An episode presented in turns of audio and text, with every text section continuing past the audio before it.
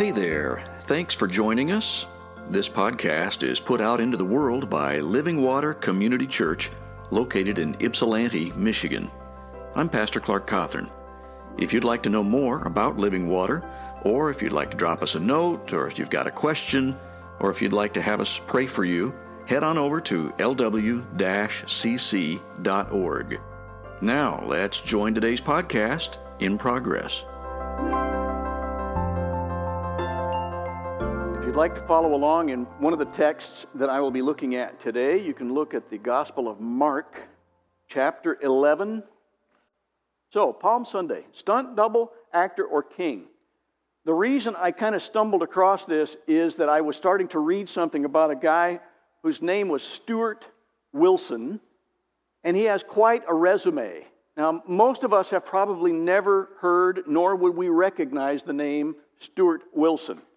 But I'm going to show you a picture in a minute, and you're definitely going to recognize what he does for a living. He's the guy that would fall down an elevator shaft, or jump in front of a moving train, or dive off a building, or off of a bridge into some icy cold water, so that he can get 20 seconds of fame on film, so that the actor that he's standing in for gets all the glory. The stunt double takes the pain so the actor gets all the glory. Here's that guy. And you can see who he stands in for Bruce Willis. He's done a number of films for Bruce. He says he's even gotten some of the mannerisms down, and I watched one little clip of him, and he's got that little half smile that goes up in exactly the same fashion, so that even if he's running at 20 miles an hour in front of the camera, he's going to look pretty much like Bruce Willis. But here's the thing some people can read the last few chapters of the four Gospels in the New Testament, and if we're not careful, we can sort of come away with the wrong impression of Jesus Christ. Some people might think, oh, well, he's just sort of God the Holy or God the Father's stunt double. He fills in for God so that he can take the pain, but God gets all the glory. Because you read a lot about God receiving the glory and he's jealous for his glory and that sort of thing.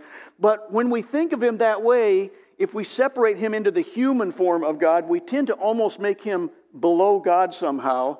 And there are certain denominations that tend to do that. They actually say, no, he's totally the human part, and they kind of leave the deity completely out. We have to be cautious about that. But there's another mistake that people can make in how we think about Jesus.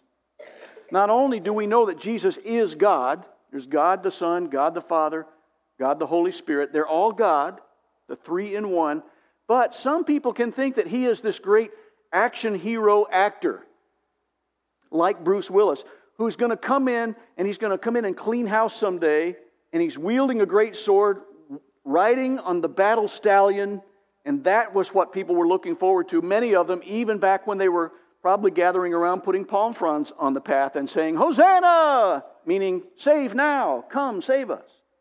That was an incorrect perception of what Messiah had been predicted would be like. If you really start looking back, especially at the servant songs in Isaiah, you can see that it was predicted a long time before Jesus arrived that he was not going to be that kind of action hero actor. He was not an actor at all. In fact, that's one danger about trying to say that Jesus was merely a human who thought he was God, and so he was acting like Messiah. There are a lot of people today who would probably say that, and they would be, in my opinion, woefully wrong. Because Jesus proved through all of his actions, and especially through his death, burial, and resurrection, that he had fulfilled all the prophecies and he is indeed God.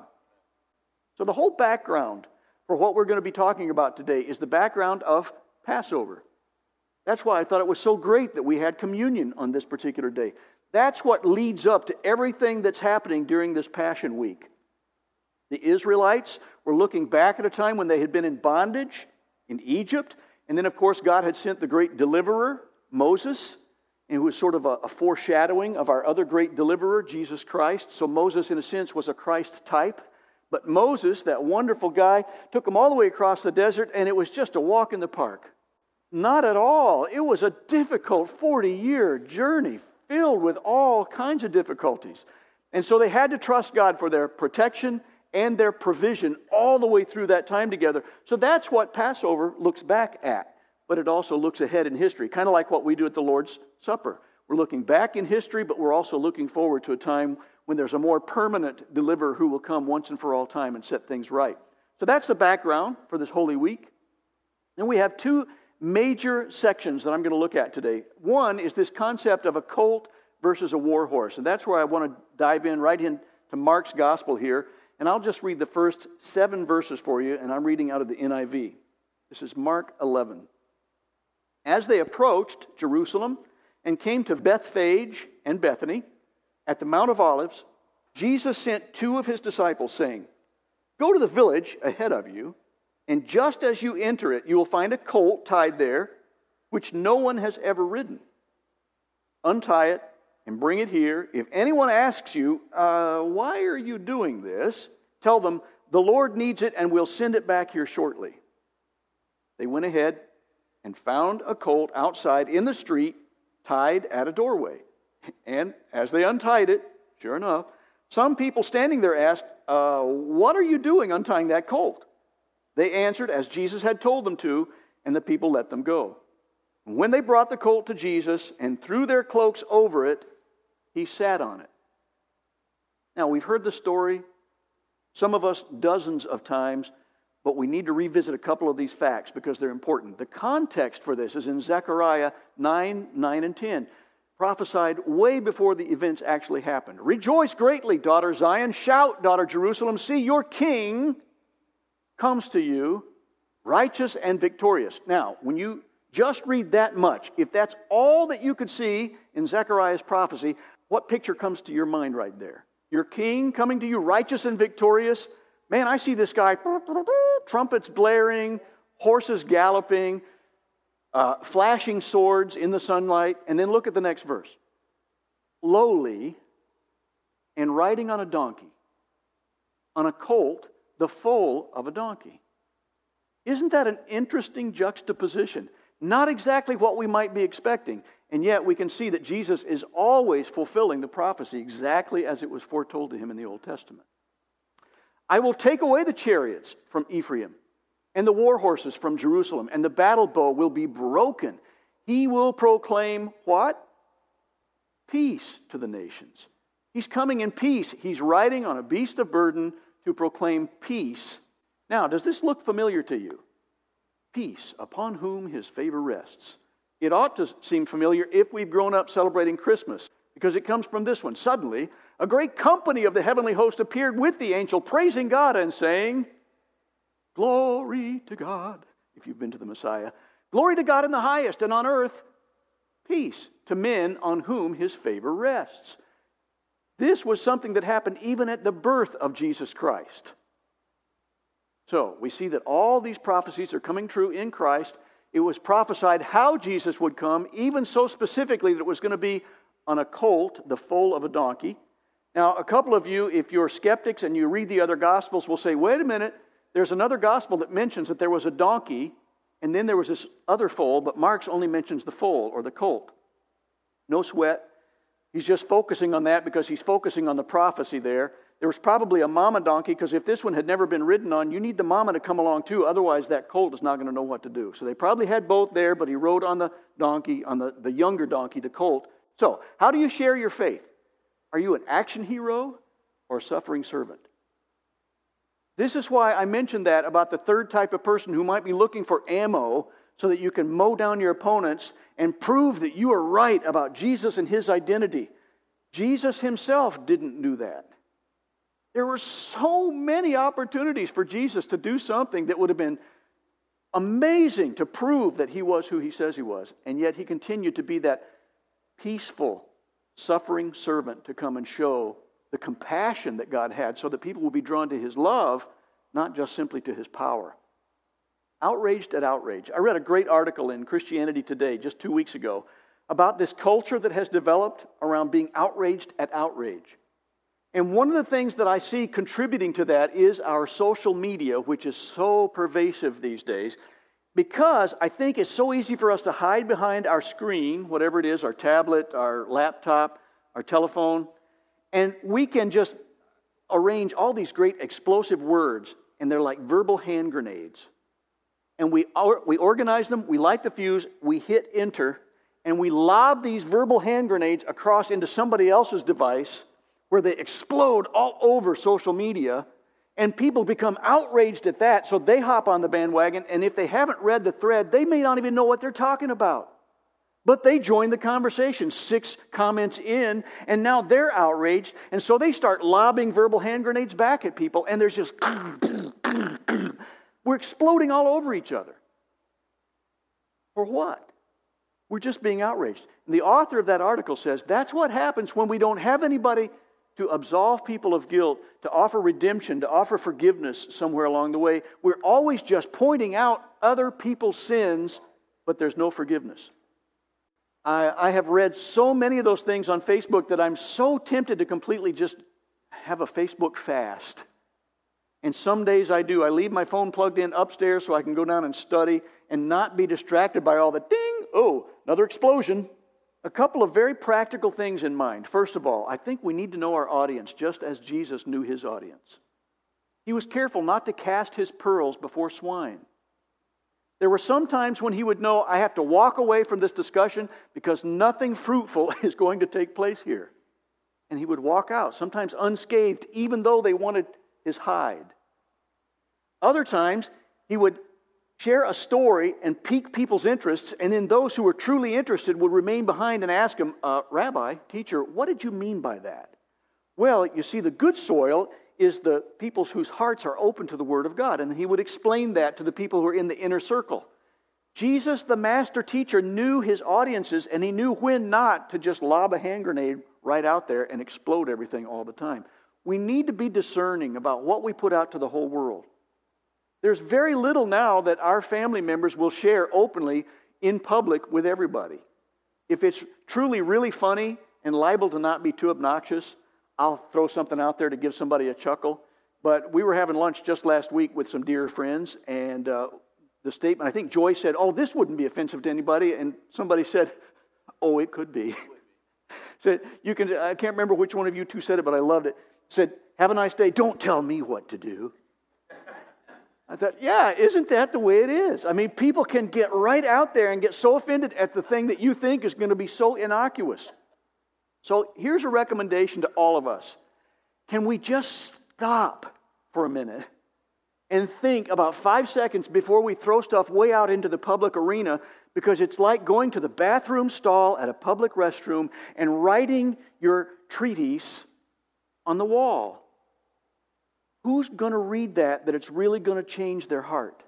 I doubt that too many people have been changed in their hearts in some major ordeal, in some major issue because of these explosions that are going on on social media. So we really limit, we just really pulled in very tightly which things we share with which groups of people. I've got our church closed group page. I'll share things that are edifying. Maybe I'll share a link to another great article that I think would stir our imaginations and get our hearts set in the right place. So that's a great forum for us to be edifying one another, sharing prayer requests, all that good stuff. I love that. But when it comes to just a public forum, I'm very, very limited anymore in doing that because I'm trying to be like Jesus and love people enough that they see my life and they're piqued in their interest and want to ask me about what's so different about me. Then it's like 1 Peter 3:15. When they do ask, I'll have an answer, and when I give it, it will be with gentleness and respect. Because I come to bring peace, not to just lob verbal hand grenades. Now, the second major portion save now versus he saved. We were singing a lot of those today, a lot of hosannas. Hosanna, Hosanna in the highest. That word literally translates to save now. And when I say versus he saves or he has saved, that's what we get to do this side of our salvation. Now that we're looking back at what Jesus did because of the work which he finished on the cross, when he said, Telestai, it is finished. When he did that, he finished the work on the cross so that we could be saved. So now those of us who are believers can say, Hosanna! He does save, and I am saved. This is actually taken last year, almost exactly a year ago when Joy and I were there, thanks to you guys. This is coming down the Palm Sunday Trail Looking across the hill, you can see the Dome on the Rock, very just to the left there in the center of the picture. This is on the Mount of Olives, and we're heading down to the Garden of Gethsemane, and we all walked down this procession. It's just a, an amazing thing for those of us who grew up as Gentiles. So, in looking at that, looking at Psalm 118, the context for what's going on here is pretty astounding. It's really neat because way down toward the end of that psalm, I'm thinking maybe about verse 17 or so, if I'm picturing it in my brain. There's something about bringing your leafy palms or uh, your greenery and heading into this procession. This psalm was actually written so that people could commemorate big events that took place at this time of the year. That would usually be commemorated toward the end of the summer harvest, so it would be either mid uh, September to early or mid October, depending on where it falls in the calendar. And so they would not only be celebrating the goodness of God and His provision, just as He did while they were in Egypt and then on the wilderness journey, but it was looking ahead to how He's going to provide in the future. And it was looking ahead to something that was going to be so much more permanent than they had established before. I wish that I had had a little more activity time this week because I would have loved to have erected a little temporary booth up here on the platform, almost like one that uh, you guys stood under at your wedding. It's really sweet to do that. Uh, when we think about the different palm fronds that are there, a very arid climate, a lot of palm trees, a lot of olive trees, really accessible. All you have to do is just have a little knife, walk up to any tree nearby. A lot of them are low to the ground. Whack, whack, whack, you've got palms. So they would have these little poles that they would erect, and they put these little things like an arbor so that you could look up through the cracks and see the sky, and yet it would create shade, and there's even symbolism in that. But I wanted to erect one of those right up here so you could see that and picture living in that during this whole feast. They would have a Sabbath on one end, Sabbath on the other, and the activity in the middle. And the very culmination of this wonderful celebration was a big deal because it happened at two different times when they would say, Lord, save us, Hosanna, grant us success, coming right out of that Psalm 118. To give you an idea of what kind of urgency was there, I'm going to use a true story from James Dobson's son. He was a little guy, probably two years old. His name was Ryan. James Dobson shared this years ago. He said he was at the kitchen window looking out over his driveway, and he had a pickup truck right out in the driveway, and the kid would get up on the bumper and climb over into the back of that. And he says, all of a sudden, I recognized that he was not climbing back over the tailgate to get back down the way he came up, so he couldn't have the bumper to step on. He was at the side of the pickup, just hanging over the fender.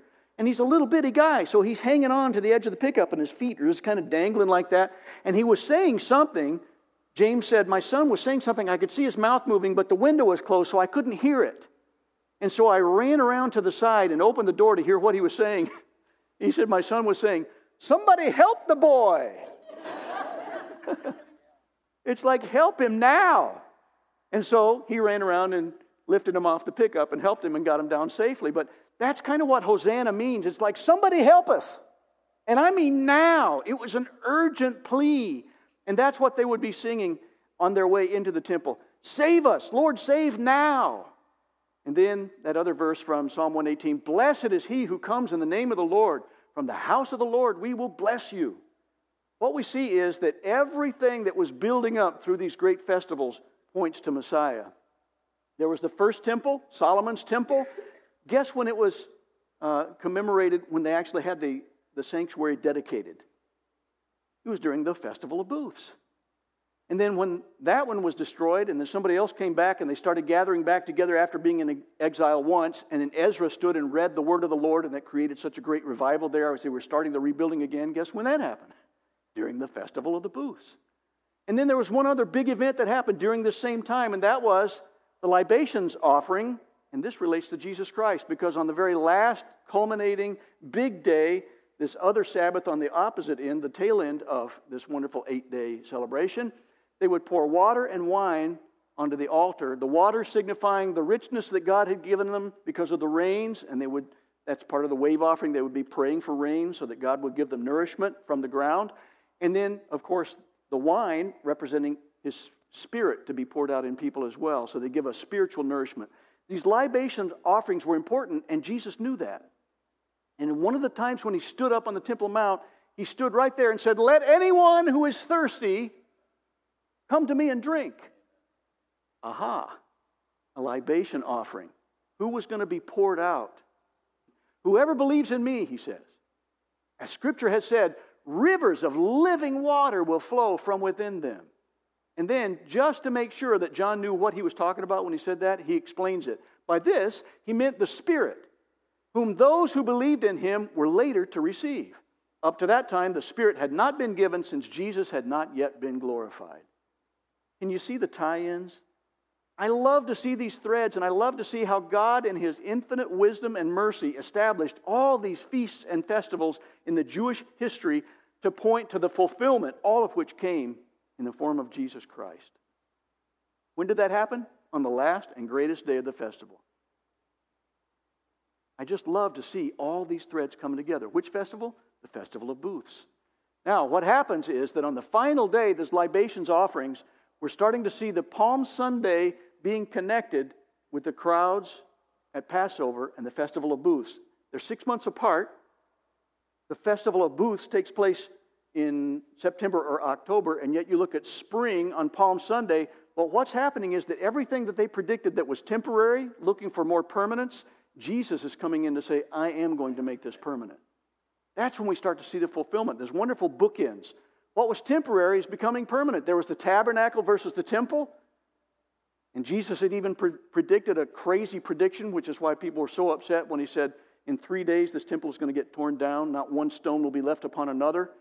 Well, of course, he wasn't referring to that physical building, but they didn't know that. And they took offense at that. And then we see also the sacrifices all these sacrifices, and it would have been a really noisy and bloody place around Passover time. And they had to do that all the time. Ritual sacrifices again and again and again. And finally, though, Jesus comes along and he says, But this is one and done. I'm the final sacrifice. Because of my sacrifice, because I'm completely holy, I can take care of it once and for all time. And because I'm for eternity, I am eternal, this is going to take care of it forever. Now, let me read you this as we start to wrap up here Philippians 2 5 through 11. If we're ever wondering how we need to come across to other people so that they can see Christ in us, it's given to us by the Apostle Paul, written to the people in Philippi right here. He makes it very clear. Your attitude should be the same as that of Jesus Christ, who, being in very nature God, did not consider equality with God something to be grasped, but made himself nothing taking the very nature of a servant, being made in human likeness, and being found in appearance as a man, he humbled himself and became obedient to death, even death on a cross. Therefore, God exalted him to the highest place and gave him the name that is above every name, that at the sound of Jesus, every knee should bow in heaven and on earth and under the earth, and every tongue confess that Jesus Christ is Lord to the glory of God the Father. As we start to incorporate His character in our lives, we become something that represents Him to other people, and they can see Christ in us. Let me wrap up with this little illustration, which I found interesting. Joy was looking for something about RH factor in blood. And so, where do we look for answers? Well, YouTube, of course. And as she did so, a familiar name came up. It was uh, Dr. Steve Pipe. And she goes, Oh my gosh, there's a thing on YouTube with Dr. Steve Pipe in it. It's a roundtable discussion about these different things related to blood disorders because that's his specialty. So, of course, we sat there for two hours and watched something that we, that we didn't know anything they were talking about. But it was Steve Pipe. We know him. He plays piano all the time. And, and it, it was fun to watch that. But he said something that was kind of neat, and it was a great analogy.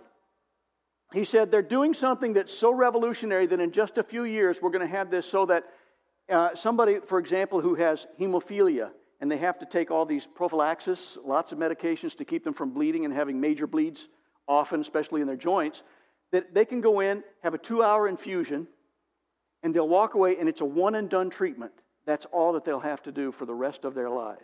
He said, That's how close we are coming to some of this stuff. And I thought, this is mind blowing because that's exactly what Christ became for us. They had all these ritual sacrifices and they were constantly having to bleed these animals so they could do that. And then all of a sudden, Christ says, okay, this is it, once and for all time, one and done. If you accept Jesus Christ as your Lord and Savior, you, you don't have to do any of these other things to earn God's favor. God has given you His favor freely through grace. It's all about grace. And we see it because of Jesus Christ. I thought, what a great analogy. Isn't that neat? And then he also said something that was kind of neat about the personal cure. He said, Some people will ask, Oh, is this something that will be universal? Can any of us with a major disease go in and they'll have the same kind of thing? He said, No, no. It has to be very personal. And only that person who has a, a specific match and allows us to give this infusion, then it'll work for them. But there will still be carriers of the disease. Moms will still have babies, and if they're a baby boy, she can still pass along that gene to that boy, and then that boy will need to have a personal cure as well. And I thought, man, that's so biblical. Because there's not just some uh, wonderful thing that God throws out and says, I've just now saved everybody. He says, No, I've died for everybody, but everybody has to have a personal encounter with Jesus Christ. Every single person needs to accept Jesus Christ's grace personally for each person. So I thought, thanks, Steve Pipe, for preaching an illustration to me from a conference that we watched on YouTube. God works in mysterious ways. And then let me read this one as we wrap up. Revelation 7:10, looking ahead. And they cried out in a loud voice. Who's the they? All these people gathered around him. This great cloud of witnesses. We've got angels worshiping. We've got the people who have been waiting for all of eternity to finally come to fruition. This is like the end chapter in God's great book. And they're crying out in a loud voice and they're saying, Salvation belongs to our God who sits on the throne and to the Lamb. It was not a Bruce Willis style action hero, but a suffering servant. And Jesus was not just a fill in for God to take the pain so he could get the glory. Jesus gets the glory too because God exalted him above every name. Aren't we glad? Amen. Let's pray together. Father, you astound me at the way you continue continually reveal yourself and the way you've revealed yourself in scripture just boggles my mind. I realize how infinitesimal my brain is because I can't absorb it all. And even the little bits that I start to absorb, it just astounds me. And I'm so grateful for all the pictures, including these wonderful pictures of the festivals that you've given to uh, the Jewish people that we're grafted into thanks to Jesus Christ. And I'm so grateful for Israel and their example to us. And for the fact that you're so gracious that even though they departed from you numerous times, you kept drawing them back to yourself. You always found a way. And I'm grateful for those of us who may have wandered away that you're always there pulling us tight, close to yourself, so you can embrace us with your love and your mercy and your grace. And it's that love that draws people to, to you. I pray that we, as believers in Christ, will show that kind of love to others so that rather than trying to win an argument, we'll just be the suffering servant, following Jesus' example, laying our lives out for other people so they can see how much we care about them, so they too can find salvation and that cure for the deadly disease of sin that's one and done through Jesus Christ.